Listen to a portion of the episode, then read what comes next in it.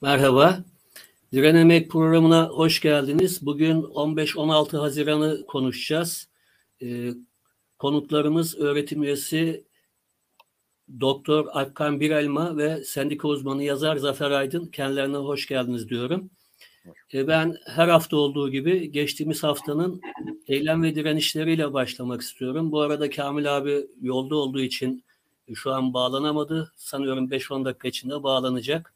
Geçtiğimiz haftanın kazanımla sonuçlanan e, eylemi Birleşik Tarım Orman İşçileri Sendikası'ndan geldi. İstanbul Büyükşehir Belediyesi bünyesindeki Ağaç AŞ'de çalışan işçiler e, uzun süredir ücretlerine zam yapılmamış olması ve sendikal örgütlenme karşısında uğradıkları baskıları protesto etmek için Saraçhane'de bir eylem yaptılar. Bir gece de orada çadır kurarak beklediler. Yapılan görüşmelerde taleplerinin kabul edildiği belirtildi.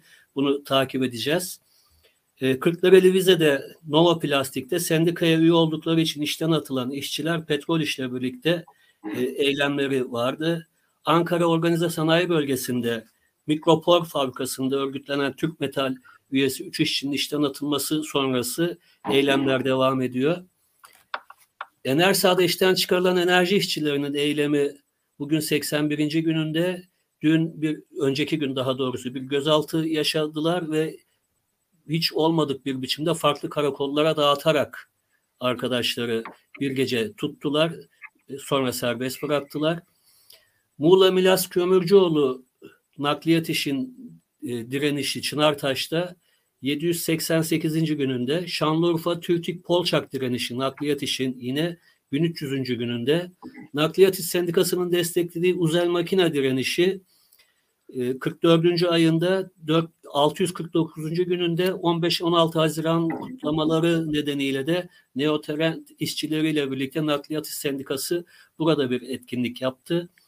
Tekirdağ Selloz İş Lile Kağıt direnişi 166. gününde Bursa Acarsoy Tekstil'de Öziplik Sendikası'ndan işte iş, e, örgütlendikleri için işten atılan işçilerin e, eylemleri bugün 93 93. gününde dün de bir e, 15 Haziran 15-16 Haziran e, vesilesiyle dayanışma konserleri vardı.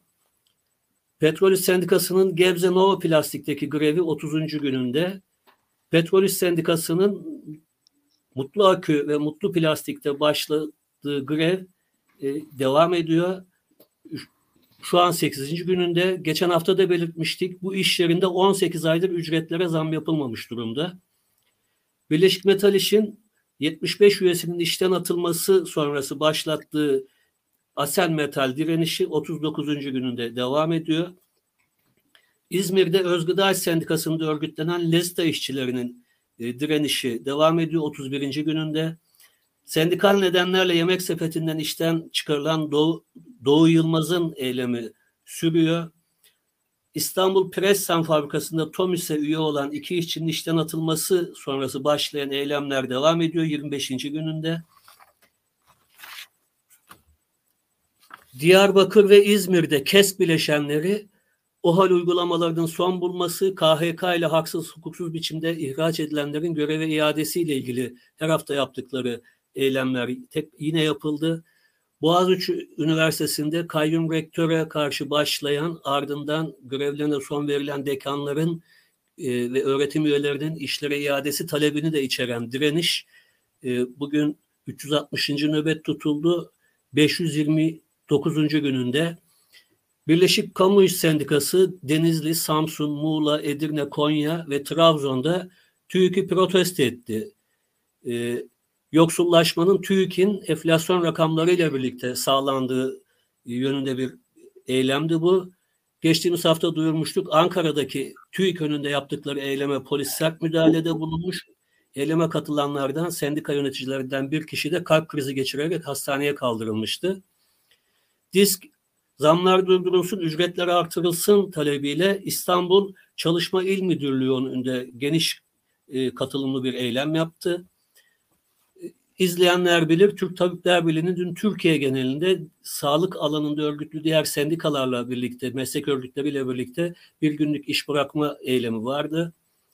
KESK bileşenleri Ankara, İzmir, Diyarbakır, Zonguldak, Van, Siirt, Yalova, Adıyaman, Kocaeli, Samsun, Giresun başta olmak üzere örgütlü oldukları tüm yerlerde bodro yakarak resmi enflasyon, sahte zam e, sloganıyla eylemler yaptılar. Mersin ve Ağrı'da taksiciler akaryakıt zamlarını protesto etmek için eylem yaptılar. Mersin'de taksiciler şehir merkezinde ulaşımı trafiğe kapattılar. Ankara, İzmir ve Malatya'da motokuryeler akaryakıt zamlarını protesto etmek için konvoylar oluşturarak eylem yaptılar. Bursa'da bugün tüm emekli sen bir eylem yaptı. E, emekli ücretlerinin asgari ücrete eşitlenmesi ve bayram ikramiyelerinin günün şartlarına göre güncellenmesi talebiyle bunlara belki bir de sınıfsal yanına vurgu yaparak Ok Meydanı'nda yaklaşık 10 gündür e, kentsel dönüşüme karşı direnen Fethihtepe mahallesini eklemek gerekir. E, seslerini duyurmak adına kısa bir bilgi vereyim. 10 gündür bu mahallede elektrik, su ve doğalgaz kesik durumda. E, polis e, ablukası altında bir savaş koşulu uyguluyor orada belediye ve iktidarın yerel uzantıları. Talepleri de yerinde dönüşüm, evler teslim edilinceye kadar güncel fiyatlara uygun kira yardımı ve hak sahiplerinin de taleplerinin içinde yer alacağı bir sözleşme fakat şu ana kadar buna yanaşmadılar. Benim bu hafta bulabildiğim izleyebildiğim eylemler bunlardı. Şimdi ben Zafer Hocam'la e, programa başlamak istiyorum. 15-16 e, Haziran işçilerin Haziranı ya da e, tarif edersek diskin öncülüğünde gibi başlamış olsa da ya da diskin kapatılmasına karşı bir tepki gibi başlamış olsa da şunu artık biliyoruz ki ya da o, o gün de biliyorduk ya da biliyordu e, yaşayanlar yoğun bir Türk işe üye işçilerin katılımı da vardı bu eyleme ve birçok yerde vardı. Dolayısıyla şunu söylemek belki mümkün mü diye sormak istiyorum. Aslında her ne kadar diskin kapatılmasına karşı başlamış gibi görünse de Türkiye işçi sınıfının o gün yaşanan koşullara, işçi sınıfı üzerindeki baskılara karşı da bir topyekün direnişi olarak da okumak mümkün müdür hocam? Evet. Çok teşekkürler. Önce e, istersen şöyle bir noktadan başlayalım. Şimdi e, bir anda saydığında 5 dakika süre içerisinde irili ufaklı pek çok iş yerinde süren işçi direnişlerinden söz ettin. Aslında belki bu işçi direnişleri e, bir gölün damlaları gibi. E, o damlalar bir gölde birleştiği zaman işte 15-16 Haziran e, gibi bir e, niteliğe bürünüyor. Gerçekten 15-16 Haziran'a giden süreç de aslında e, biraz böyle 60'lı e, yıllar boyunca işçilerin geliştirdikleri hak arama e, mücadeleleri, örgütlenme ve direniş e, pratikleri e, bir anlamda 15-16 Haziran'ı doğuran süreci e, yarattı ya da süreci doğurdu diyelim daha doğru bir e, ifadeyle. 15-16 Haziran 60'lı yıllar boyunca işçi sınıfının e, aydınlanma sürecinin, hak arama bilincinin gelişmesinin, militanlaşmasının, politikleşmesinin ürünü ve üst aşamasıydı. Eylemi tetikleyen esas faktör e, işçilerin sendika seçme özgürlüğünün daraltılmak istemesiydi.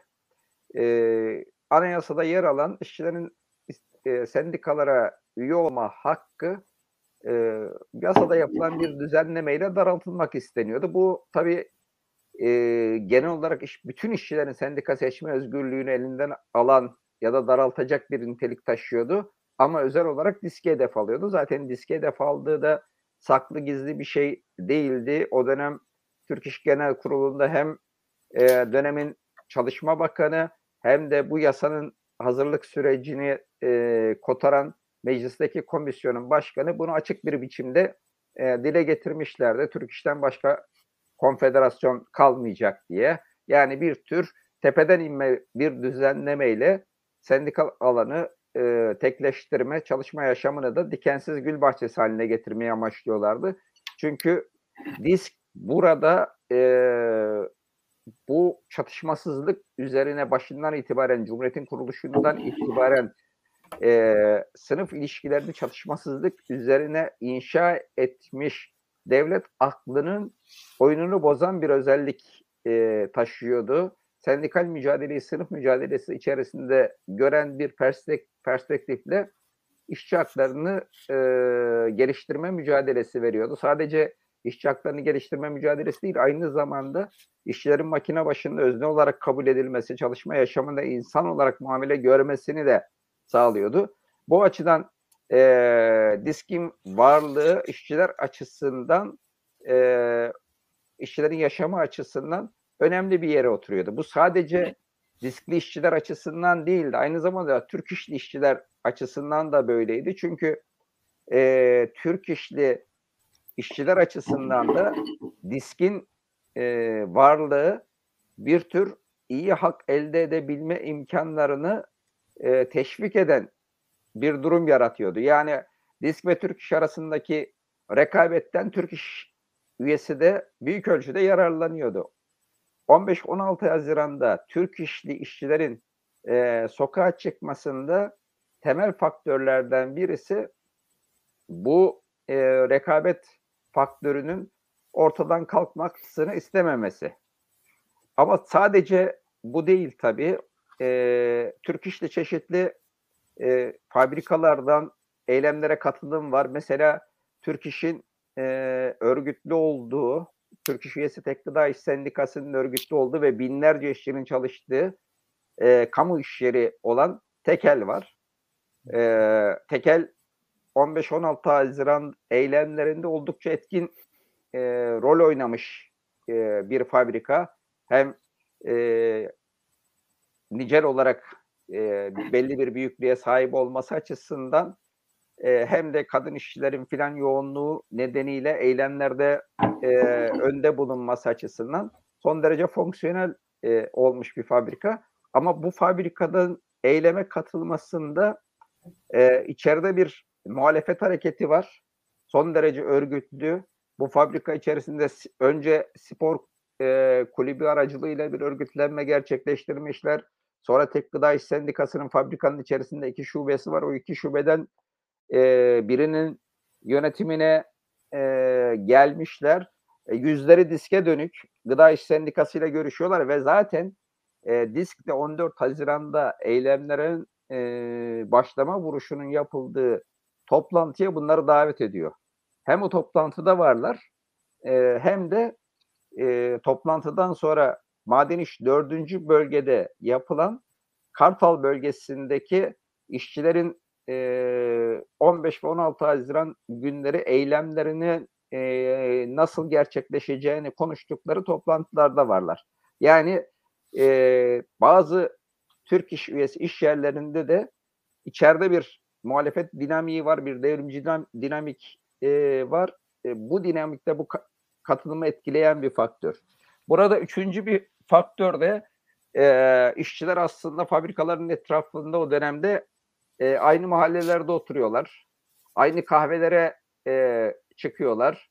Yani e, Türk işlisi, disklisi, sendikalısı, sendikasızı hep aynı kahvede e, yer oturuyor, kalkıyor, ediyor. Aralarında hemşerilik bağları var, akrabalık e, bağları var. Dolayısıyla bu e, sosyal doku da Türk İş işçilerin eyleme katılmasında e, etkili faktörlerden biri. Yani e, diyelim ki bir disk üyesi işçi sokağa çıktığında yanındaki Türk İş üyelerinin bulunduğu fabrikanın önüne geldiğinde hadi dışarı e, çıkalım dediğinde eğer o işçi fabrikadan dışarı çıkmazsa e, ertesi gün de kahveye çıkamaz. Bunun bir sosyal e, yarattığı bir sosyal baskı var. Bunun e, tekil örneklerini de dinledim ben. Mesela Cizlavet'ten Rasim Camgöz anlattı. E, bizim mahalleden birisi vardı diyor. E, gittik kapıya bağırıyoruz. E, gelin gelin diye. Gelmiyor. Elini almış çekici. Hiç e, bizim sesimizi de bastırmak için vuruyor. E, gittik dedik ki Gittim yanına yapıştım yakasına. Ya sen niye gelmiyorsun diye biraz sinirlendi bana diyor ama attı çekici. Çıkıp geldi. Şimdi bu tip e, üçüncü faktör bu. Dördüncü faktör ise e, 15 Haziran günü e, Kartal'da Süleyman e, Demirel'in kardeşlerinin de e, ortak olduğu, gerçi onların hisseleri e, çok düşük, yüzde on filan civarında ama Süleyman Demirel'in e, başbakan olması nedeniyle fabrika genellikle Demirel'in kardeşlerinin fabrikası olarak biliniyor. Haymak diye bir fabrika. E, o fabrikada e, Maden İş Sendikası e, yetkili örgütlü daha doğrusu daha yetki almamış örgütlü ama işveren o örgütlülüğü e, kırmak için Eskişehir'den bir grup işçi getirmiş. Bu getirdiği işçilerle maden üyeler arasında bir gerilim var o gün. E, bu gerilim yürüyüş kollarına yansıdığında, bilgisi ulaştığında e, yürüyüş kolları Haymağın önüne gidiyor. Haymağın önüne gittiğinde bu Eskişehir'den işverenin getirdiği adamlardan biri havaya ateş ediyor. E, havaya ateş edince işçi kitlesi ayıştı olup fabrikanın idari bölümlerini tahrip ediyor. E, bu tahribat 16 Haziran e, günkü katılımların arttır, artmasında e, önemli faktörlerden biri. Çünkü 15 Haziran günü işçileri fabrikanın e, ücra köşelerine götüren, e, kapıları sıkı sıkıya kapatan işverenler 16 Haziran günü biraz mülkiyet e, mülklerini koruma kaygısıyla kapının önüne e, işçiler geldiğinde e, kapıları açtırıyorlar. İşçilerin katılmasını teşvik ediyorlar. Bunlardan birisi Sabri Ülker. E, Ülker bisküvi fabrikasının önüne Topkapı'da işçiler gelip de Ülker işçisi dışarı, Ülker işçisi dışarı diye bağırdığında e, Sabri Ülker kapıyı açıp işçilere e, eyleme katılın diyor. Yani bu dört e, ögenin üzerinden Türk İş e, üyesi işçiler e, eyleme katıldılar. Ama eylemlerin aslında hani şöyle bir e, özelliği var e, 15-16 Haziran'ın e, birleştirici olma gibi bir özelliği var. Sokağa çıkan işçiler e, sadece Türk İş üyesi işçilerle e, birleşmediler. O dönemde personel kanunu var. Personel kanununa karşı e, ciddi bir kamu çalışanlarından e, itiraz var. O itirazı e, parçası olan kamu çalışanları eylemlerin içerisinde yer alıyor çeşitli e, mesleklerden. Devrimci gençler yer alıyor, ev kadınları yer alıyor. Dolayısıyla eylem bütün e, bunları birleştiren bir eylem olarak bir halk hareketi e, niteliğine dönüşüyor. Böyle burada bırakayım e, şeyi Aklan Hoca'nın da hakkına tecavüz tamam etmiş hocam. olmayalım yani. Kamil abi hoş geldin. Sesin kapalı abi spontane toplantılar enerji işçilerinin örgütlenme çalışmaları nedeniyle toplantılar çıktı. E, her iki hocamdan da özür diliyorum. E, ben şimdi e, dinledim ama başından itibaren Zafer hocam e, anlattı. Ben şimdi Alkan hocamdan e, rica etsem 1970'lerin e, sınıf hareketinin ortaya çıkarttığı e, bir dinamizm var. Ama o dönemin tarihsel koşullarına baktığımızda da e, ağırlıklı olarak kamu e, iş yerlerinde e, örgütlü işçiler ve bir kamu sendikal e, ağırlıklı bir e, örgütlenme var. Özel sektörde de diskin e, aslında e, bir örgütlenme süreci e, söz konusu ve giderek büyüyen bir diski engellemek doğrusunda yine Zafer Hocam'ın ifade ettiği gibi ama başka nesnel koşullar da var e, bunları tetikleyen. E, bir süreç e, gündeme geldi ve e, ciddi bir e, ortaya işçi sınıfının birlikte mücadelesi yine Zafer Hocam'ın e, belirttiği gibi e, siyasal e, iktidarın yapmak istedikleri şeyler Anayasa Mahkemesi'nden döndü e, ve e, daha sonra gerçi 12 Eylül'de e, o ve ondan daha ağır koşullar, ona benzer koşullar yeniden e, 83'te çıkan yasayla beraber e, sendikalar e, yasasına, toplu iş sözleşmesi, grev ve lokat yasasına yedirildi. E, fakat şimdi e, 2022 Türkiye'sine baktığımızda e, program açıklandığında e, şu anda 46 yerde e, irili ufaklı bunların e, yanılmıyorsam 3 tanesi yasal grev ama diğerleri e, çeşitli nedenlerle işçilerin direnişi e, işi zorunlu olarak gündeme getirdikleri bir süreç var. E, bu aslında ağırlıklı olarak Aralık ayından itibaren de Türkiye'nin değişik yerlerinde devam ediyor. Ama e, üretim ilişkilerine girmiş bu devasa kitlenin e, bugün e, 70'lerdeki gibi bir örgütlülüğünden bahsetmemiz maalesef e, mümkün değil. E, çünkü özellikle 90'lardan sonra uygulanan e, neoliberal e, uygulamaların e, ciddi anlamda bir güvencesizleştirme, örgütsüzleştirme e, sürecini de beraberinde getirdi ama bunu besleyen başka faktörler de var tabii. E, bu sürecin e, biraz daha bir politik değerlendirmesini yani dünün işçi sınıfının e, davranış biçimiyle bugün daha ağır, daha devasa e, sorunlar yaşayan emekçilerin derin bir yoksulluk sürecinden geçtiği bu evrede e, neden 15-16 Haziranlara e, benzer e, bir örgütlenmeyi, bir e, karşı çıkışı, bir başkaldırıyı e, gündeme getiremiyor. E, ya da getirme olasılığı e, var mı? Böyle ışık var mı? E, buyurun sizde söz hocam.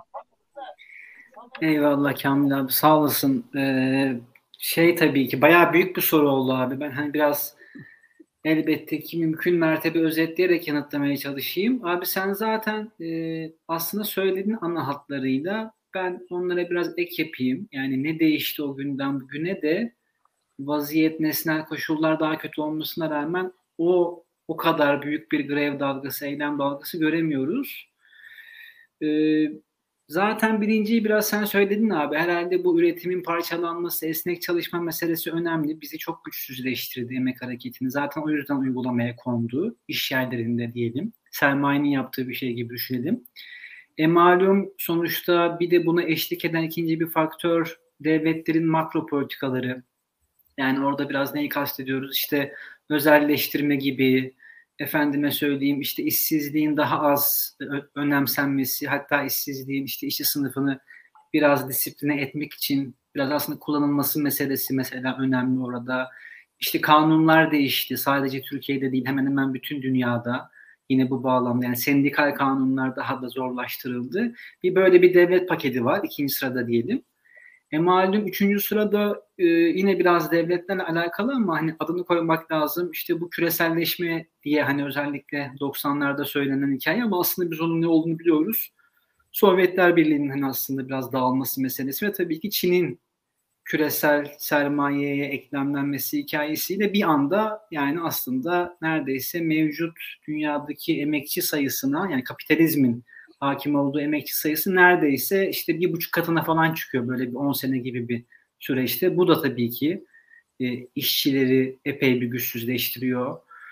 E, dördüncü faktör işte Beverly Silver gibi hocalar bunu çok vurgular. İşte finans sektörünün önem kazanması, artık sermayenin ne diyelim üretime biraz daha az eskisine göre muhtaç olması e, en azından kısa vadeli olarak yani kar elde etmek için bu da bizi güçsüzleştirdi şüphesiz dördüncü faktör diyelim. Belki buna tabii ki bir de beşinci herhalde bizim asıl konumuz daha öznel meseleler.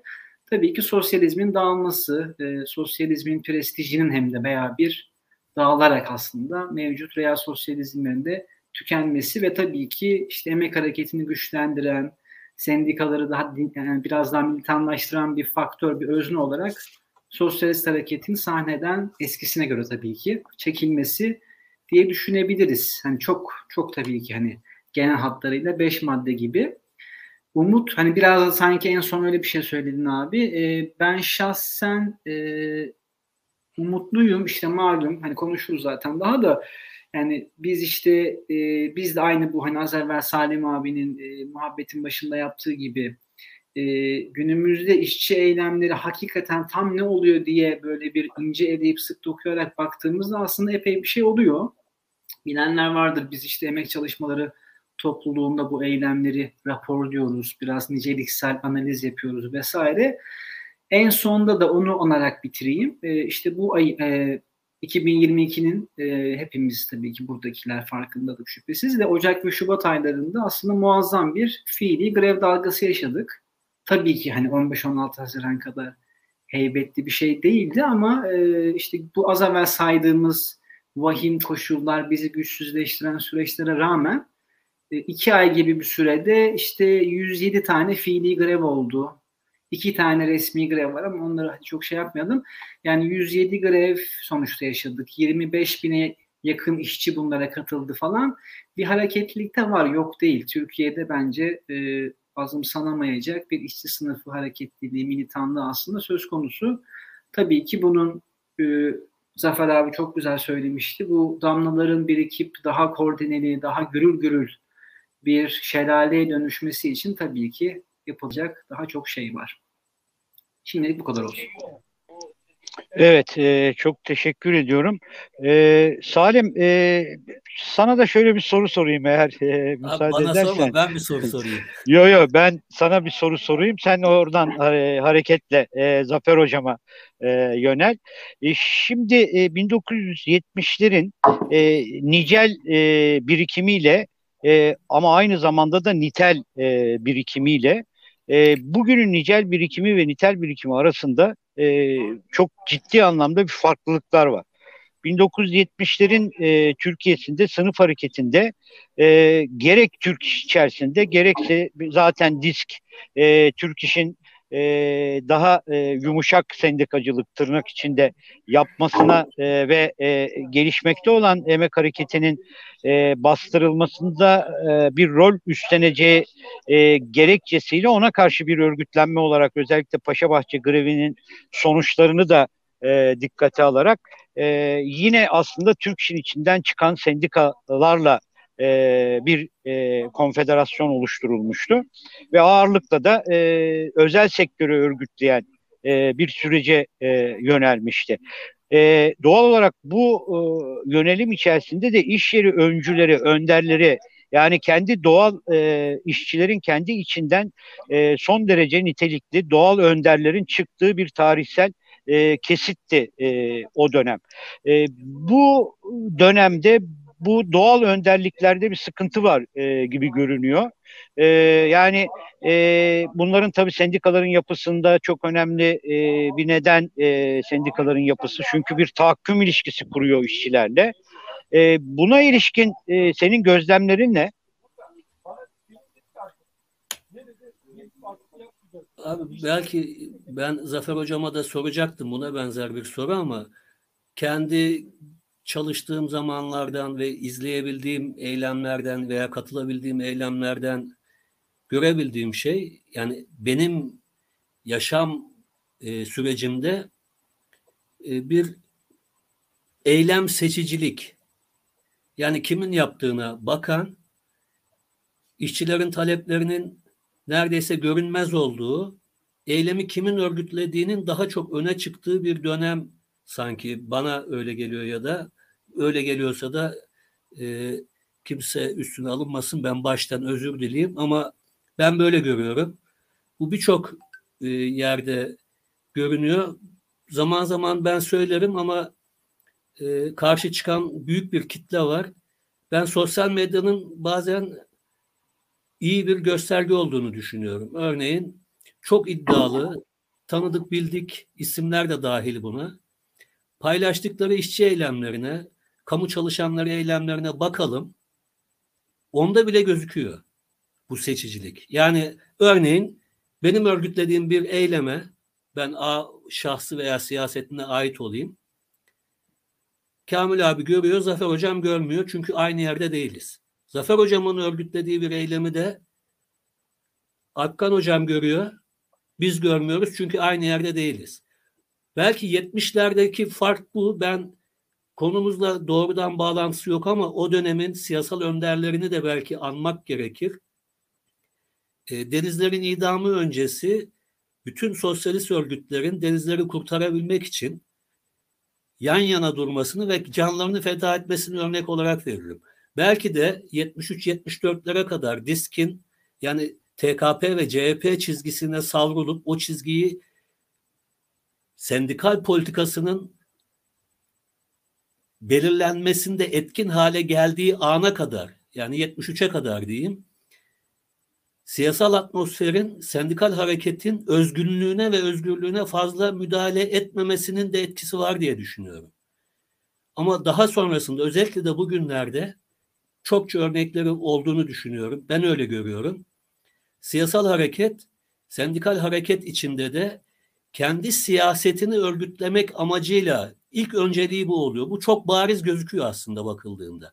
Bence bundan vazgeçilebilirse yani sendikal hareketin, işçi hareketinin ayrı bağımsız bir örgütlenme olduğu, evet siyasal bir örgütlenme ve yanı olması gerektiği bir yana ama sloganda da tarif edildiği gibi söz ve karar sahibi de olabildiği işçilerin hem örgütlenme aşamasında hem eylem aşamasında hem karar süreçleri aşamasında bu sağlanabildiği zaman ben aslında işte her hafta saydığımız bu direnişlerin de hocalarımın e, belirttiği e, Ocak Şubat aylarındaki büyük eylem dalgasının da çok farklı e, ve sonuç alıcı daha etkili noktalara varabileceğini düşünüyorum.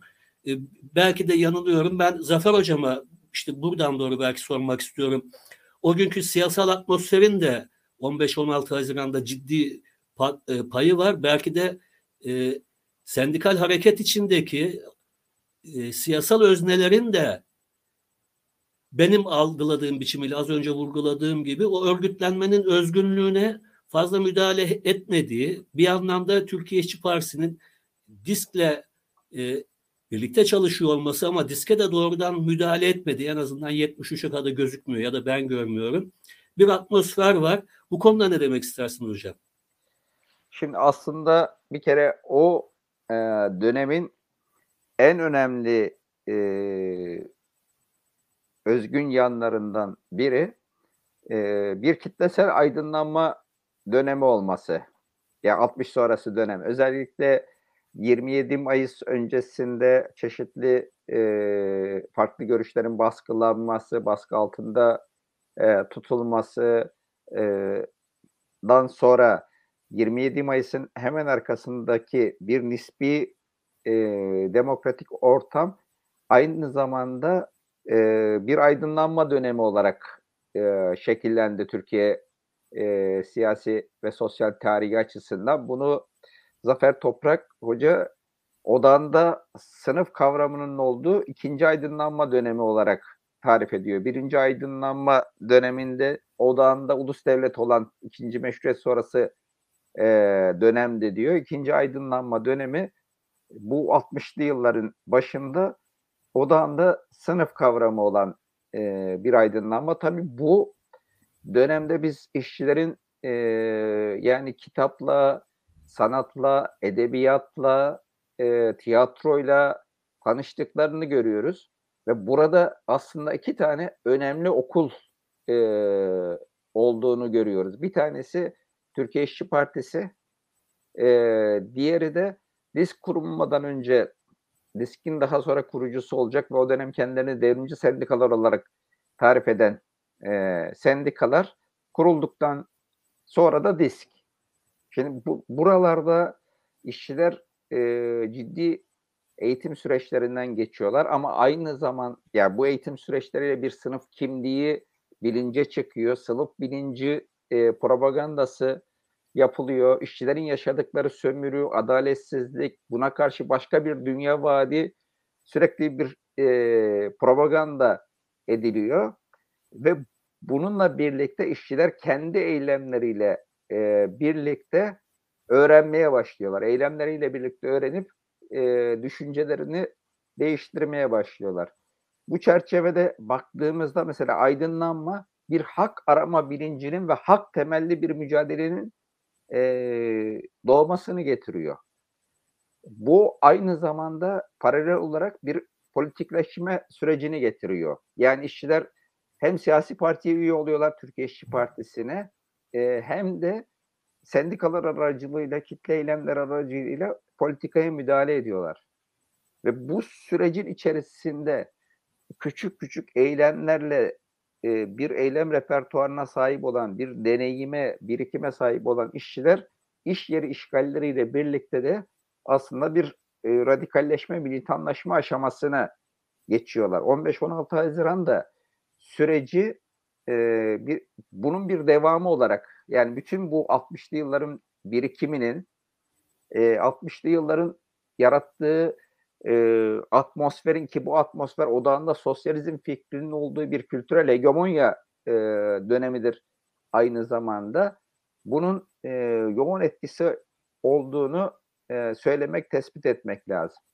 Tabii şimdi e, Türkiye İşçi Partisi ya diski kuran sendikacılar e, önce Türkiye İşçi Partisi'ni kurmuşlardı ama Türkiye İşçi Partisi'ni e, kendi imkanlarıyla büyütme şanslarının e, olmadığını fark ettiklerinde parti yönetimini sosyalist e, aydınlara teslim ettiler ama e, belli kotalarla birlikte partinin içerisinde de e, varlıklarını sürdürdüler. Bu açıdan baktığımızda e, şeyin Türkiye İşçi Partililerin e, şeyde sendika yönetimlerinde, temsilciliklerde, işler arasında e, sayıca bir ağırlığı var. İşçinin bütünü açısında bir e, sayısal ağırlığı olmasa bile yönetim ka- e, kademelerinde, temsilciliklerinde e, bir ağırlığı var ve bu e, bu politik dinamizm aynı zamanda e, 15-16 Haziran gibi eylemlerin e, niteliğine de son derece olumlu bir katkı yapıyor. E, tabii burada senin de işaret ettiğin gibi aslında e, disk herkesin diskiyken anlam kazanıyor. E, tip herkesin tipiyken bir anlam kazanıyor. Yani e, mesela işçi örgütlenmesi meselesi, işçilerin örgütlenmesi meselesi, sendikaların e, sendikaların örgütlenmesi meselesi. Sadece işçilerin, sadece profesyonel örgütçülerin, sadece profesyonel sendikacıların işi olmuyordu o, o dönemde. Zaten olmaması gerekir. Yani e, nasıl oluyordu? Diyelim ki e, bir yerde e, maden iş sendikası bir ilçede bir metal fabrikası varsa ve orada örgütlenme hedefiyle yola çıkmışsa oraya gittiğinde ilk önce orada TÖS binasına gidiyordu. TÖS binasındaki öğretmenlere soruyordu var mı e, öğrencilerinizin velisi bu fabrikalarda çalışan? Onlarla bağlantı e, kuruyordu. Yani oradaki fabrikadaki mühendis varsa onunla bağlantı e, kuruyordu. Yani sendikanın örgütlenmesi aslında sadece sendikacıların ya da işçilerin değil e, bir topyekün örgütlenme çabasının ürünü olarak ortaya çıkıyordu. Ya da tersinden mesela İstanbul'da gelmiş e, Gaziantep'li bir öğrenci okul e, yarı yıl tatiline girdiğinde koltuğunun altına ya da yaz tatiline girdiğinde koltuğunun altına diskdeki bildirileri alıp e, üye fişlerini alıp e, gidip Gaziantep'te iplik fabrikalarında örgütlenme e, çalışması yapabiliyordu. Yani e, şeyden hani sol örgütlenmek için birbiriyle yarışmıyordu. Hep birlikte bir şey yapmaya çalışıyordu ve o dönemin bence e, başarısı da e, yaratılan ruh halinde de e, bu duygu önemli. 15-16 Haziran'a geldiğimizde aslında burada bir parçalanma yaşanmaya başlanmıştı. E, o sırada Türkiye İşçi Partisi Milli Demokratik Devrim ve Sosyalist Devrim e, tartışmaları içerisinde örgütsel bütünlüğünü de e, kaybetmişti. İstanbul İl Yönetimi medyadecilerin eline geçmişti. Sosyalist devrimciler birkaç ilçe üzerinden faaliyet sürdürüyordu. Ama e, eylem anında e, bütün e, kanatlar e, tipin içerisindeki bütün kanatlar sürecin parçası olmaya, dayanışma göstermeye, eylemlere destek olmaya çalıştılar. Ya belki mesela 15-16 Haziran'ın hani Türkiye işçi sınıfına bugün baktığımızda oradan çıkartabileceğimiz en önemli derslerden bir tanesi bu birleştiricilik e, meselesi. Hem siyaset hem birleştiricilik hem e, sınıf kimliği altındaki birleştiriciliği. Evet. Ee, yani aslında çok önemli bir nokta e, e, Zafer Hocam söylediğin. E, peki e, Alkan Hocam bu bunu bu, bu dönem niye yapamıyoruz? Niye yapılamıyor? Ee, yani sadece e, nicel büyümenin ve e, bu kadar güvencesizleştirme ve örgütsüzleştirme süreci e, tüm bu yaşanan olumsuzlukların e, aslında e, birleştirici bir işlev görmesi gereken e, bir tarihsel evreyi de beraberinde getirmiyor mu? Yani bu kadar sıkıntı, bu kadar e, eziyet, bu kadar yoksullaştırma, bu kadar e, insanları açlıkla terbiye etme e, süreçleri kaçınılmaz olarak e, yani insan gücüsü e, açısından bakıldığında da e, tüm bu olumsuzluklara rağmen e, birlikte bir mücadele e, sürecinin inşa edilmesi, güçlü bir emek hareketinin yaratılması e, doğrultusunda daha siyasi, daha politik düşünen insanlar da e, bunları görerek, bunlara yönelik e, bir davranış biçimi, bir pratik adım atma e, imkan ve olana e, sunmuyor mu bu yaşanan e, gerçeklilikler? Buyurun hocam.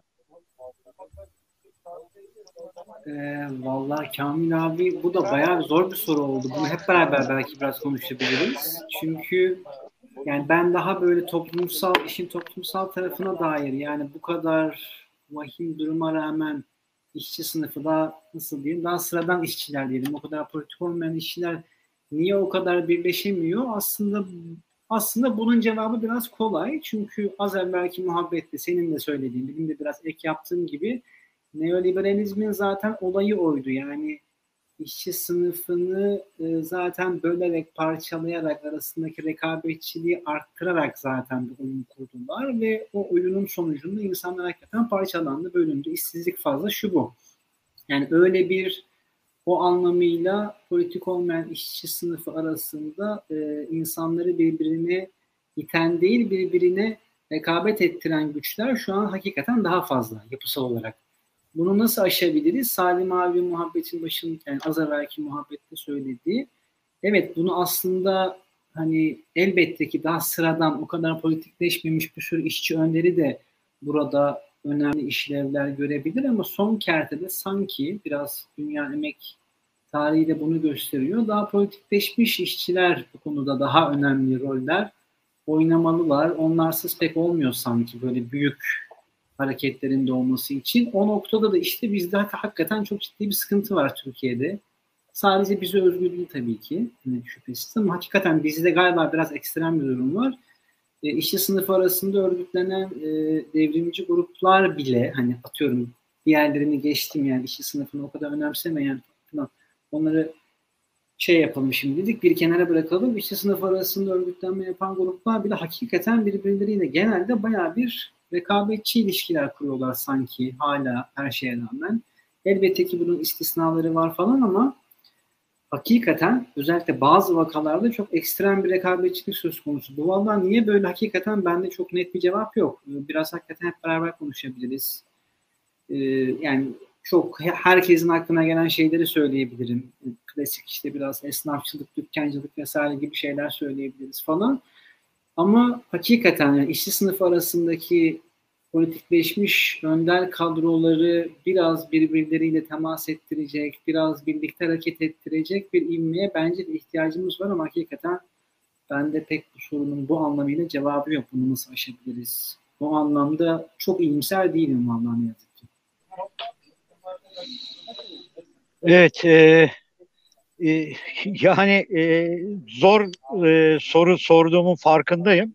E, ama e, hayat bizi istesek de istemesek de e, sınıf mücadelesi içerisinde en azından politik politik olarak e, durmaya çalışan insanlar olarak e, zorunlu bir birliktenliğe en azından e, mutlaka ama mutlaka e, tüm bu yaşananları da dikkate aldığımızda e, azıcık sorumluluk duyan insanlar olarak birlikte mücadele etmekten ve e, bu devasa örgütsüz topluluğun e, yaşanan bu sıkıntılara karşı en azından yaşadıklarını talep eden, yaşadıkları sıkıntıların ortadan kaldırılmasını talep eden e, bir geçiş sürecini organize edecek e, bir şeye ihtiyaç olduğu kesin bir birleşik bir emek hareketinin e, gündeme getirilmesi, en azından bunu e, geçmişte yaşanmışlıklardan da ders al- alarak e, gündeme getirilmesi ve önümüzde yaşanacak olan özellikle bu e, seçim sattığına girildiği e, bir e, dönemde e, zorunlu olarak karşımıza çıkıyor. Yani e, niyetimiz ne olursa olsun e, eğer devrimcilik, sosyalistlik e, ya da sınıftan yana e, bir tercihte bulunuyorsak, bulunmaya devam edeceksek e, o zaman bunu bugünün nesnel koşullarında hiç kimsenin tek başına e, yapamayacağını da bilince çıkartarak birlikte e, bir yol ve yordam bulmak zorunda olduğumuzu e, düşünüyorum ben. E, sözü Salim'e e, bırakmak istiyorum. E, bir de özür dileyerek e, ben şimdi enerji işçileriyle bir toplantıya gireceğim. E, yani çok spontane çıktı bugünkü bu e, şey. E, bugün o sabahtan beri Bursa'nın bütün ilçelerini dolaşıyoruz. Şu anda da İznik'teyiz biz. E, hepinizden de dinleyicilerden de özür diliyorum. E, Salim arkadaşıma bırakıyorum. E, bağışlamanız dileğiyle. Estağfurullah. Kolay gelsin abi. Ama yani 40, kolay 40 gelsin yıldır beraber. 40 yıldır çözemediğin sorunları Alpkan Hoca'ya 5 dakikada çözdürüp gidiyorsun yani. Görüşmek üzere. Kolay gelsin. Zafer Hocam, e, ortak mekanları kullanmaları, sosyal dokuya vurgu yaptınız. Aslında yine birçok yerde işçiler ortak mekanları kullanıyor. Hemşericilik ilişkileri yaygın. Başka alt e, kültürlerle birbirlerine yakınlıkları var ama e, işte programın başında da saydığım eylemlerde de daha önce yaşanmış eylemlerde de gördüğümüz bir şey var. E, işten çıkarmalar konusunda örneğin aynı fabrika iş, içinde çalışan e, işçilerin çıkarılanlarla yeterince dayanışma göstermediği, bazı yerlerde hiç dayanışma göstermediği, hatta işçilerle yüz yüze bile gelmemeye çaba gösterdiği örnekler de var. Belki şundan mı e, tartışmamız gerekiyor? O günkü profili yani e, insan profilini, insan yapısını, toplumsal yapıyı falan biliyoruz ama o günden bugüne nasıl bir değişim yaşandığı, o değişime uygun sendikal hareketin, aynı zamanda sosyalist ve devrimci siyasal hareketlerin bu değişime uygun belki e, araçları yaratamadığı, refleksleri geliştiremediği gibi bir şey gibi tartışmamız gerekiyor. 15-16 Haziran'dan eğer bir şey öğreneceksek, bugüne bir söz söyleyeceksek. Ya şimdi kuşkusuz o dönem e, aslında hani ben biraz bu 60'lı yıllardaki işçilerle filan konuştuğumda e, bir şey de fark ettim ki yani genel olarak biz konuşulurken şey konuşulur. E, özellikle son dönemde bunlar konuşuluyor. Mesela toplumsal değer olarak e, son dönemde konuştuğumuz her şey aslında sanki dinlen üremiş, dinden türetilmiş kavramlar olarak karşımıza çıkıyor. Bunu siyasi yapılar da e, yapıyor, tercih ediyor. Bunu sanki bunların bir toplumun değerleri ancak buradan e, türetilirse e, kalıcı olabilir, yaygınlaşabilir gibi bir fikir var. Halbuki 60'lı yıllarda hayatın içinden, eylemin içinden oluşan, e, ortaya çıkan e, değer yargıları var. Mesela dayanışma, arkadaşını satmama. Birisinin, biz bir kavgaya beraber giriyoruz. Bu kavgaya beraber giriyorsak birisinin burnu kanıyorsa hepimizin onun yanında olması. Bu yüzden de e, kavgada öne atılan insanlar hani şöyle bir rahatlık içerisindeler. Bunu anlattıklarında görüyorsun. Ya ben e, işten atılırsam e, bu arkadaşlarım beni aç bırakmaz. E, ben hapse düşersem e, sendikam beni şey bırakmaz. E, ailemi, çoluğumu, çocuğumu mağdur etmez. Nitekim 15-16 Haziran'da e, buna dair e, örnekler de e, görüyoruz. Bu yani mesela e, bu şeyde 60'lı yılların işçileriyle yaptığımız görüşmelerde e, 7-8 yerden atılmış insanlar var. Yani hepsi sendikal nedenlerle. Yani hiçbir zaman da şöyle bir duygu içerisinde girmiyor. Bir yerden atılıyor sendikal örgütlenme için.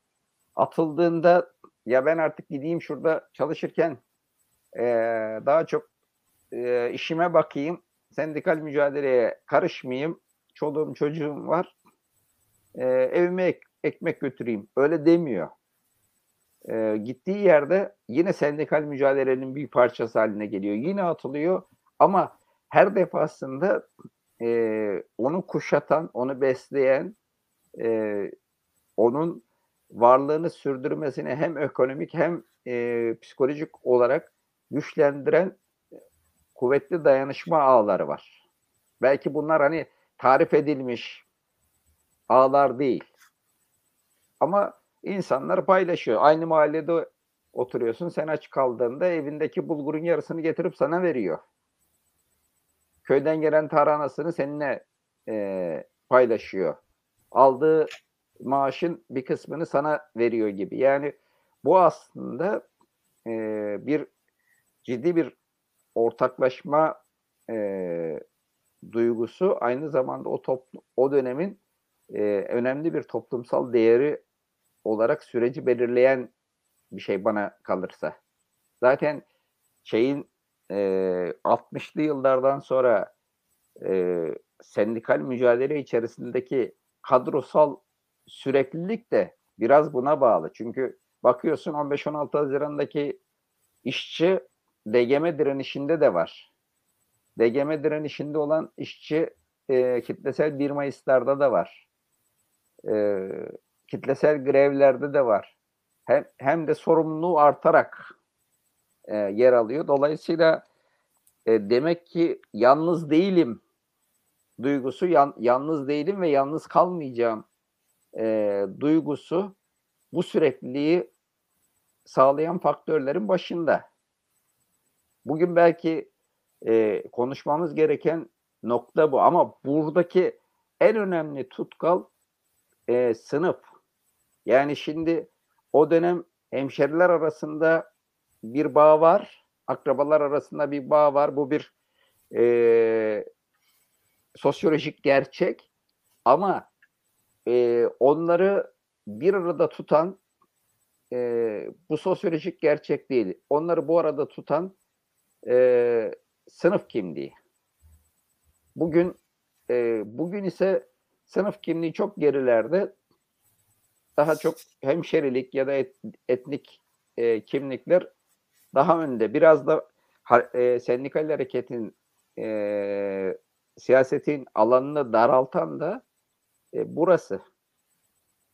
Yani nasıl şey değiştireceksin? Mesela e, şu anda konuşuyoruz. İşçilerin çoğu AKP'ye oy veriyor. Doğru mu? Doğru.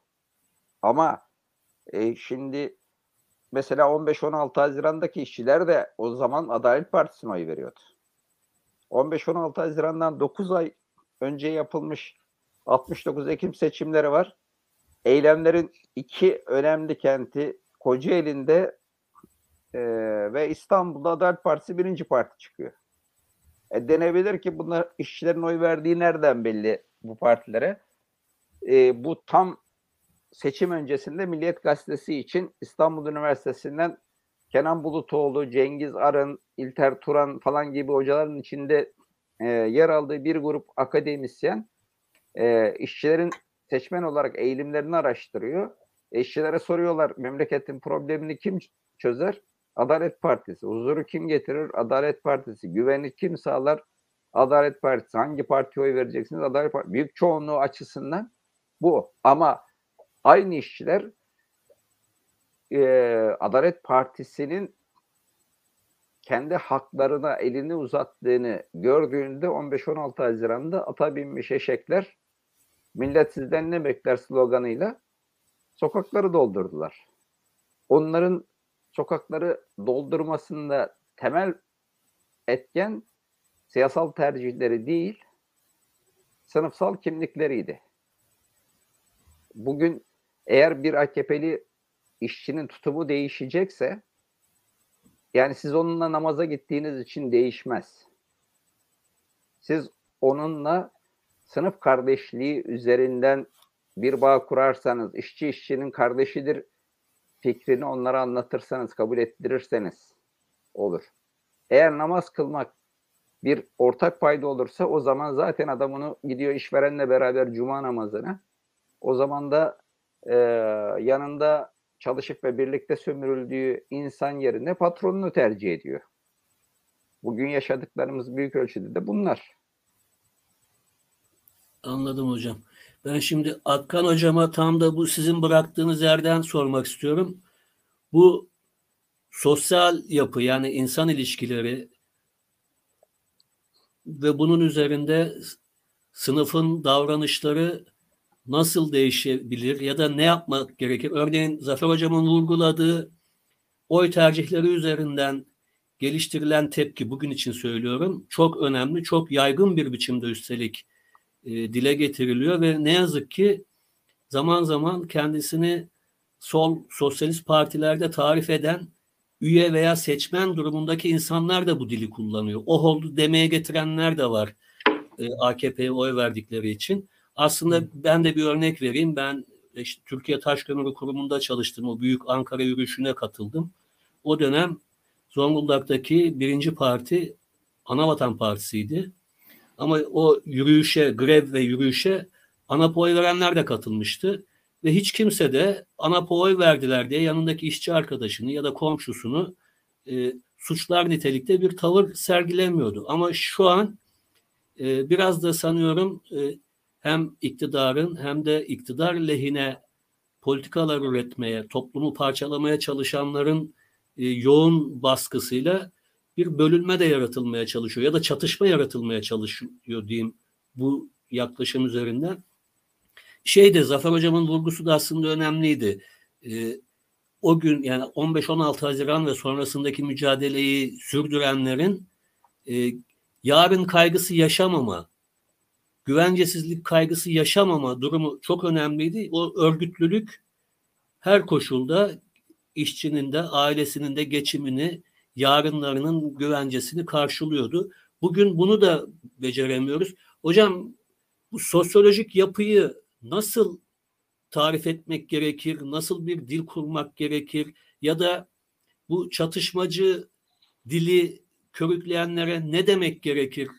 Yani e, sınıfsal bir yaklaşımla önerileriniz neler olabilir? Eyvallah Salim abi. Ee, ya işçi sınıfını dönüştürmek, işte mücadeleye katmak, örgütlemek, politikleştirmek nasıl olur diye ben alıyorum sorunuzu. Dili de ee, dahil edin hocam. Çünkü kullanılan dil aslında bizim siyasal tercihlerimizi de gösteriyor. Eyvallah. Onu, Abi e, sanki şey ya Salim abi yani zaten işçi sınıfı arasında örgütlenme yapan, faaliyet yürüten e, sol sosyalist gruplar neyse yani sanki o dili o kadar da kullanmıyorlar gibime geliyor. Yani ya biraz hani kendisini belki solcu diyen ama aslında biraz fiili örgütçülükten, mücadeleden biraz uzak olan insanlar sanki o tarz ötekileştirmeler yapıyorlar gibi geliyor bana. Çünkü nihayetinde hakikaten örgütlenme yapıyorsanız işçi sınıfının iyi kötü arasında durmaya, örgütlemeye çalışıyorsanız zaten hani öyle bir şey yapmanız mümkün değil zaten çok böyle hani tüm faaliyetinizi boşa düşürecek bir şey olur. Çünkü sizlerin de söylediğiniz gibi benim de defalarca şahit olduğum gibi tabii ki yani işçi sınıfı çok ağırlıklı olarak AK Parti'ye oy veriyor. Özellikle hani Sünni işçi sınıfı diyelim. Ee, çok açık ara. Ee, öyle bir kafayla zaten hiçbir faaliyet yürütemezsiniz falan.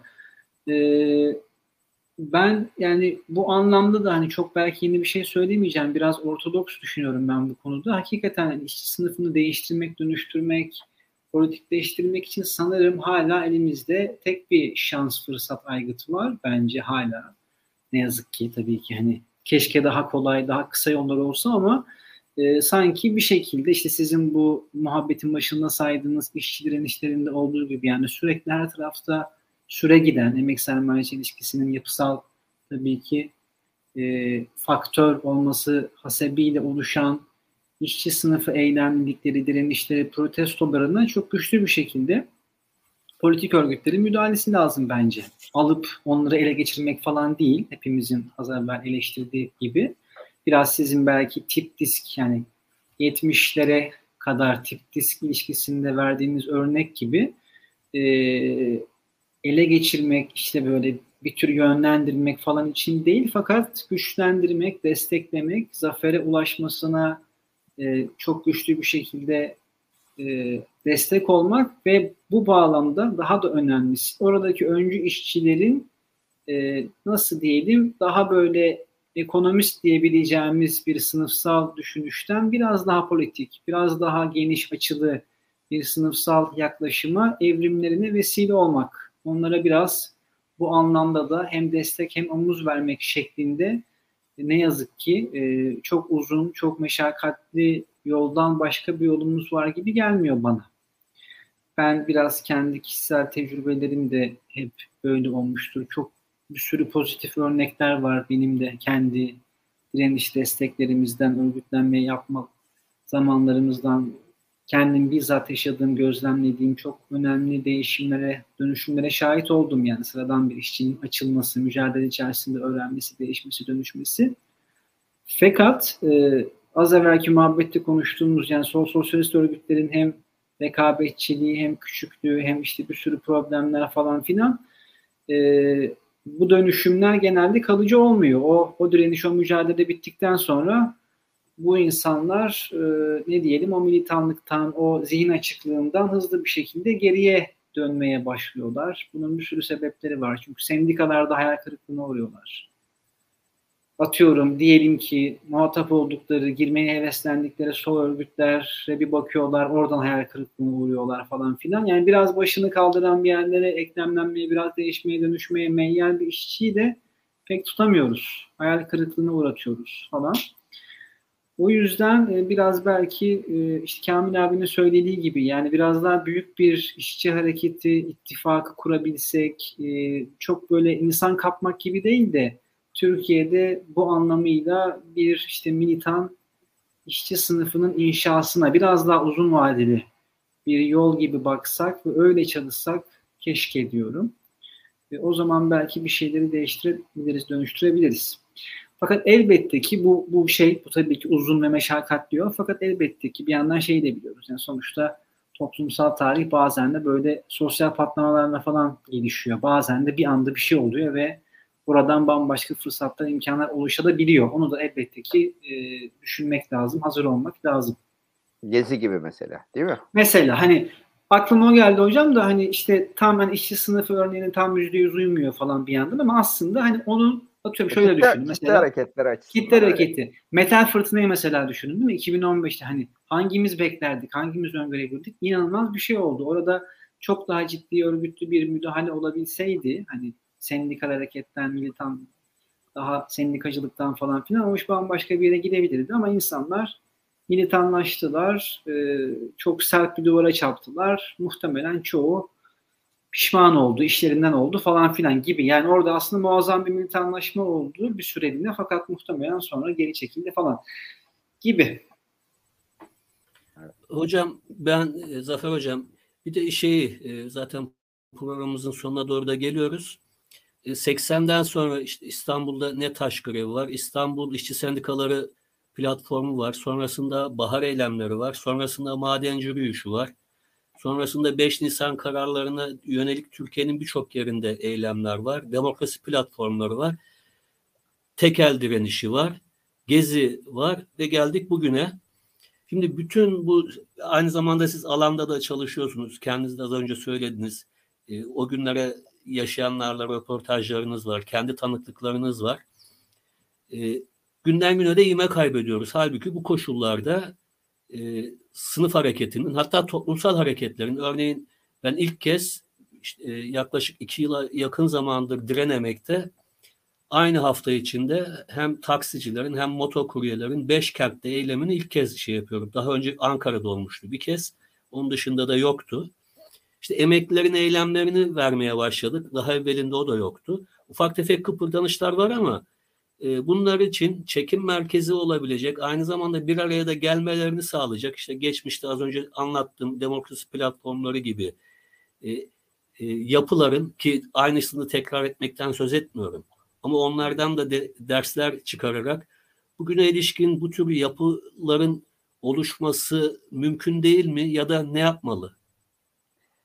Ee, tabii şimdi Kamil abiye şey e, Alpkan'a Alpkan Hoca'ya sorduğu zor sorulardan birini şimdi sen de bana sormuş oldun bu vesileyle. Ee, ya aslında şöyle tabii yani biz bak e, yani toplumsal e, muhalefet, direniş kültürü, e, militanlaşma, radikal bir çizgide eylem ortaya koyma potansiyeli hem işçi sınıfı açısından hem toplumun e, çeşitli kesimleri açısından devam ediyor. Görüyoruz yani işte işçiler e, yakın zamanda çorap fabrikalarını işgal ettiler. Metal fabrikalarında e, işgal eylemleri yaşandı. İşte bakıyorsunuz Karadeniz'de e, doğasını, suyunu, çevresini korumak için ellerinde sopalarla e, direnen köylüler e, görüyoruz. Dolayısıyla aslında hani direniş ruhu ve direniş damarı her şeye rağmen varlığını sürdürüyor. Şimdi buradaki temel mesele e, bana kalırsa şu. Yani bu direnişlerin birbiriyle temasının olması lazım. Bu direnişler birbirine değmesi lazım. Bu direnişleri adeta bir puzzle'ın parçaları olarak e, bir zeminde yan yana getirmek lazım ki bu bir değişim dönüşüm de sağlayabilsin. Yani eylemler kendi çapında spot hareketler olarak kalmasın. Bunun da iki tane e, aracını yaratmak mümkün. Bir tanesi ve tabii ki her zaman olması gereken biçimiyle bu bir siyasi partidir. E, ikincisi e, bu meseleleri de kapsayabilecek e, disk gibi e, bir so- sadece sınıf hareketinin değil aynı zamanda bir sosyal hareketlenmenin de odağında yer alabilecek e, bir hareket kimliğini kazanacak bir sendikal merkezin e, varlığıdır. Üçüncüsü ise sosyal ve siyasal hareketleri yan yana getirebilecek bir cephe oluşumu sağlamaktır. Yani bunları bunların belki hepsini birden yapmaktır yani e, güzel olan. Ama bu yani bu süreçte biz buna dair e, atılabilmiş adımlar göremiyoruz. Herkes e, bir anlamda kendi yağıyla kavruluyor. Yani kimsenin emeğini, çabasını küçümsemek istemiyorum, e, istemem. E, elbette yapılan direnişlere, eylemlere e, destek oluyor, dayanışma oluyor.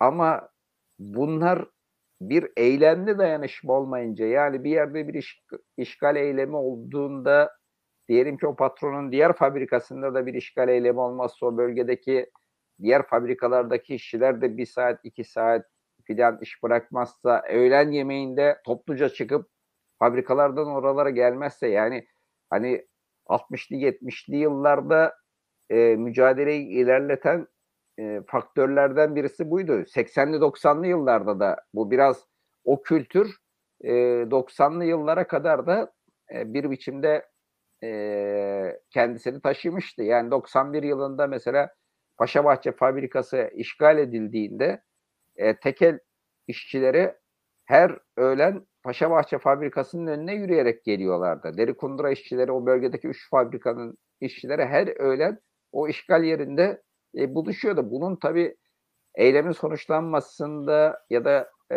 da olumlu bir etkisi oluyordu. Yaratılan dayanışma kültüründe birlikte mücadele etme alışkanlıklarının kazanılmasında da e, önemli bir basamak oluşturuyordu. Biraz belki kafamızı e, buralara yormamız lazım. Hocam bu konuda siz ne demek istersiniz? Mikrofonumu açtım pardon. Ee, yani ben de sonuç itibariyle bayağı zor bir soru. Ee, Zafer abi de zaten çok güzel özetledi. Ee, yani ne bileyim atıyorum aklıma şey geliyor mesela ama tabii çok cılız kaldı. Bir mesela İstanbul Sendikalar İstanbul Sendikalar Şubeler İşçi Sendikalar platformu. Aynen mesela o biraz yeniden bir canlanmaya çalıştı ama sanki çok da ilerleyemedi. Aklıma bir o geliyor. Bir daha böyle sol sosyalist gruplar biraz benzer bir şey yaptı ama o da böyle çok sınırlı kaldı falan. Yani aslında bir takım oluşumlar, bir şeyler var aslında bir yandan. Hani konuşuyoruz da hani buna benzer gayretler var ama tabii ki e, yani burada konuştuğumuz çerçeveye pek gelemiyor. E, belki işte bu daha seçim odaklı bir şey belki ama hani sonuçta bir başlangıç bence e, hoş bir şey, medeni bir şey. Hani bu işte yedi tane sol sosyalist grup işte bir arada bir şeyler yapıyor falan. Belki atıyorum o daha böyle emek alanına dair de belki evrilebilir. daha ortak hareket edelim artık falan gibisinden.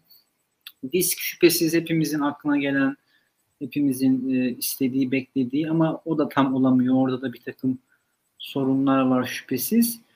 E, bir yandan da herhalde şimdi biraz da hani böyle konuşuyoruz diye e, herhalde biraz da şeye bakmak lazım hakikaten. Benim aklıma bir de bu aralar biraz çalıştığım için Şili mesela muhtemelen tabii ki sizler de farkındasınızdır. E, izleyenler de az çok. E, ben biraz işte emek hareketini falan mukayese etmek için bakıyorum. E, Şili'de yani inanılmaz bir şu an hakikaten emek hareketliliği var, grev dalgası var.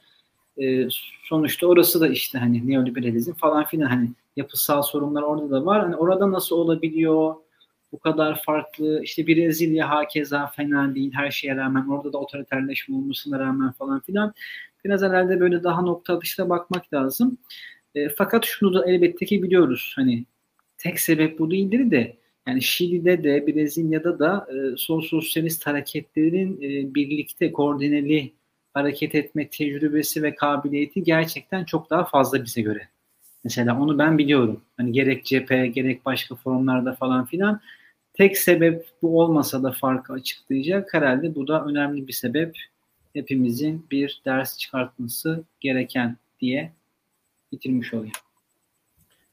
Aslında bu dönemin bir belki şeyi de e, kolay yanı da en e, sadece ekonomik temelli basit diye tırnak içinde tarif ediyorum. Küçümsemek anlamında değil. Yalın eylemlerde bile adalet ve eşitlik vurgusu yapıyor işçiler.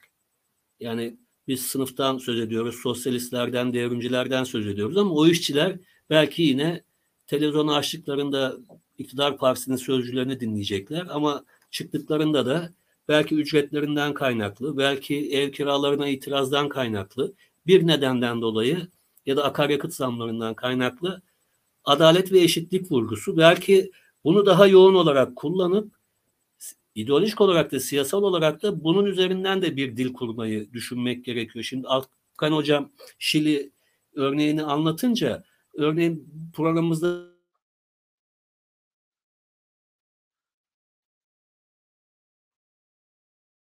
e, dondu galiba şey. Konut konut hakkının 500 bin kişi konut hakkının insan hakkı olduğu talebiyle yürümüştü. Almanya'da yapılan referandumda bağlayıcı olmamakla birlikte Berlin'de yüzde 68'di sanıyorum. E, konut insan hakkıdır, kamu tarafından karşılanmalıdır diye çıkmıştı. Yine Güney Kore'de geçen sene 500 bin kişi yürümüştü başkentte. Ulaşım ve konut hakkıydı orada da e, talepler. Belki buralara da evirip yani yalnızca atölyelerdeki ücretleri ya da işte toplu sözleşmeden toplu sözleşmeye yapılan pazarlıkları değil de işçilerin 24 saat 365 gün yaşamlarına dokunacak talepleri de öne çıkarmamız gerekir diye düşünüyorum. Belki bunun üzerinden hem dil hem de siyaset kurmamız siyasi dil geliştirmemiz gerekir diye düşünüyorum. E, programımızın da sonuna geldik. Ben son sözlerinizi alayım. Zafer Hocam senden başlayalım.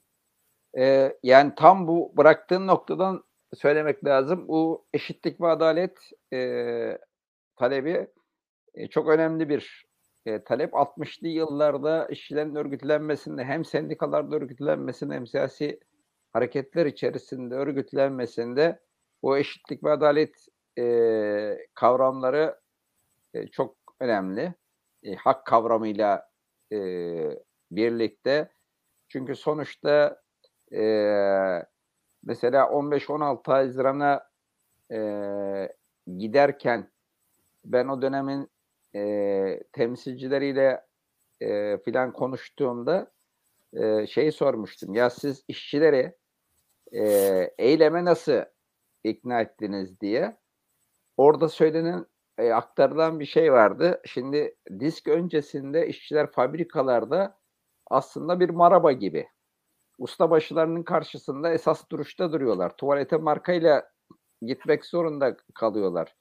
Et, şey kalaslardan e, konulmuş kalaslar bidonların üstüne kalas konmuş masa diye onların üstünde yemek yiyorlar. Mesela AOR temsilcisi Cengiz Turan diyordu ki ben işçilere hep şey diyordum. E, disk giderse e, yeniden markayla tuvalete gideceksiniz. Yeniden e, şeyin karşısında ustabaşıların karşısında esas duruşta duracaksınız. Ya bunlar aslında e, bir insan e, çalışma yaşamında bir insan hakları talebi, çalışma yaşamında bir eşitlik talebi, bir adalet e, talebi. E, bunlar e, bugün bunların da e, senin de isabetle kaydettiğin gibi e, bunların çok öne çıkartılması bunu sınıf kimliğiyle birlikte vurgulanması. Biz işçi olduğumuz için adaletsizliğe uğramak zorunda değiliz. Biz işçi olduğumuz için herkesin bize tepeden e, bakması gerekmiyor. E, biz herkesle eşitiz. Biz hakkımızı istiyoruz, adalet talep ediyoruz. E, vurgusunun yükseltilmesi lazım. Biraz bu kavramların e, yeniden dolaşıma sokulması lazım. Çünkü e, sendikacıların çoğunda hak deyince Allah akıllarına geliyor. Ellerini kalplerinin üstüne koyup e, konuşuyorlar. Hak temelli mücadeleyi, hak temelli e, bir toplumsal yapıyı, e, toplumsal mücadeleyi falan unutmuş durumdalar. Dolayısıyla bu kavramları ve sınıf bilincini yeniden inşa etmemiz lazım. Sağ olun hocam. Bu sizin son söylediğinizden ben enerji işçilerini e, bir kere daha e, hatırlatmak istiyorum. Son eylemlerinde polise aynı zamanda tabii polise söylüyorlardı ama yönetenlere ve kamuoyuna söylüyorlardı. Kanunlar kimin için diye sormuşlardı. Belki buradan doğru da gidilebilir. Çünkü ciddi e, hak kayıplarıyla birlikte yaşıyoruz bu dönemi. Daha da artacak gibi görünüyor. Buyurun hocam siz de son sözlerinizi söylerseniz yavaş yavaş e, kapatırız programı. Olur Salim abi uzatmayayım. E, ben de hani madem böyle paslaşma gibi oluyor Zafer abinin söylediği şeyi ben de çok önemserim. Yani sizin zaten birikerek gelmiş oldu. Ben de biraz bunu şey yaparken e, haysiyet meselesi diye ben biraz bunu kodlamıştım. Bu neoliberalizm diyelim e, onun böyle bize attığı bir golde aslında biraz şuydu. E, işte bu elbette ki belirli anlamı var. Fakat bu yeni toplumsal hareketler, eski toplumsal hareketler ayrımının en kaba diyelim versiyonunda şöyle bir anlatı geldi. Biz de biraz onu sanki yedik. İşte eski toplumsal hareketler yani işte işçi sınıf hareketi falan daha ekonomik meselelere odaklıdır. Sadece işte paraya bakar, maddiyata bakar. İşte yeni toplumsal hareketler ise daha işte saygı, daha elle tutulmayan şeylere odaklıdır falan filan tarzı aslında biraz emek hareketini gömen bir şey vardı. Halbuki sizlerin güzel söylediğiniz gibi işçi sınıfı hareketi her zaman için aslında Evet şüphesiz tabii ki ekmek ücret. Fakat her zaman bunun yanında bir de bir saygı, bir, yani aslında bir tür eşitlik meselesi her zaman en az ekmek meselesi kadar önemli olduğu, motive edici olduğu, insanlarla konuştuğumuz zaman sen bu işe niye girdin meselesini kurcaladığımız zaman 3 kuruş 5 kuruşun yanında belki ondan belki daha bile önemli olarak o saygı meselesinin, bir eşitlik arzusunun, sürekli ezilmenin, itilip kakılmaya karşı bir tepkinin de aslında önemli olduğunu biliyoruz, gördük, görüyoruz. Geçmişte de öyleydi, bugün de öyle. Ee, o yüzden evet hakikaten güzel bir noktayla bağlamış olduk diyeyim. Ağzınıza sağlık. Sağ olun hocam. Ee, bugün 15-16 Haziran'dan günümüze işçi sınıfının dünü bugününü konuşmaya çalıştık. Ee, Zafer Aydın hocamız ve e, Akkan Biranma hocamıza E, teşekkür ediyorum. Türkiye'nin neresinde direnenler varsa hepsini selamlıyoruz. E, programımıza sosyal medya hesaplarımızdan göndereceğiniz mesajlarla katkı sağlayabilirsiniz. Sormak istediklerinizi sorabilirsiniz. Ulaştırmak istediğiniz direniş haberlerini ulaştırabilirsiniz. Biz elimizden geldiğince yanınızda durmaya çalışırız. Ben tekrar Ok Meydanı'ndaki e, şu an karanlıkta susuz doğalgaz olmaksızın yaklaşık 10 gündür yaşamaya çalışanları anımsatarak programı kapa- kapatmak istiyorum. Çünkü ömrümün bir döneminde elektrik olmayan bir köyde büyüdüm. Hiç elektrik olmadığı için normaldi fakat 2022'de İstanbul'un göbeğinde 10 gündür elektriksiz, susuz ve doğalgazsız adeta savaş koşullarında yaşatılan e, o halka yaşatılan dayatmayı da e, kınarken orada dire, direnenlerin yanındayız diyorum. E, izlediğiniz ve dinlediğiniz için teşekkür ediyorum. Hocalarım size de teşekkür ediyorum. Biz de Görüşmek çok teşekkür üzere. ederiz. Hakan hoşça kal hocam. Eyvallah. Görüşmek üzere. Görüşürüz Salim hocam.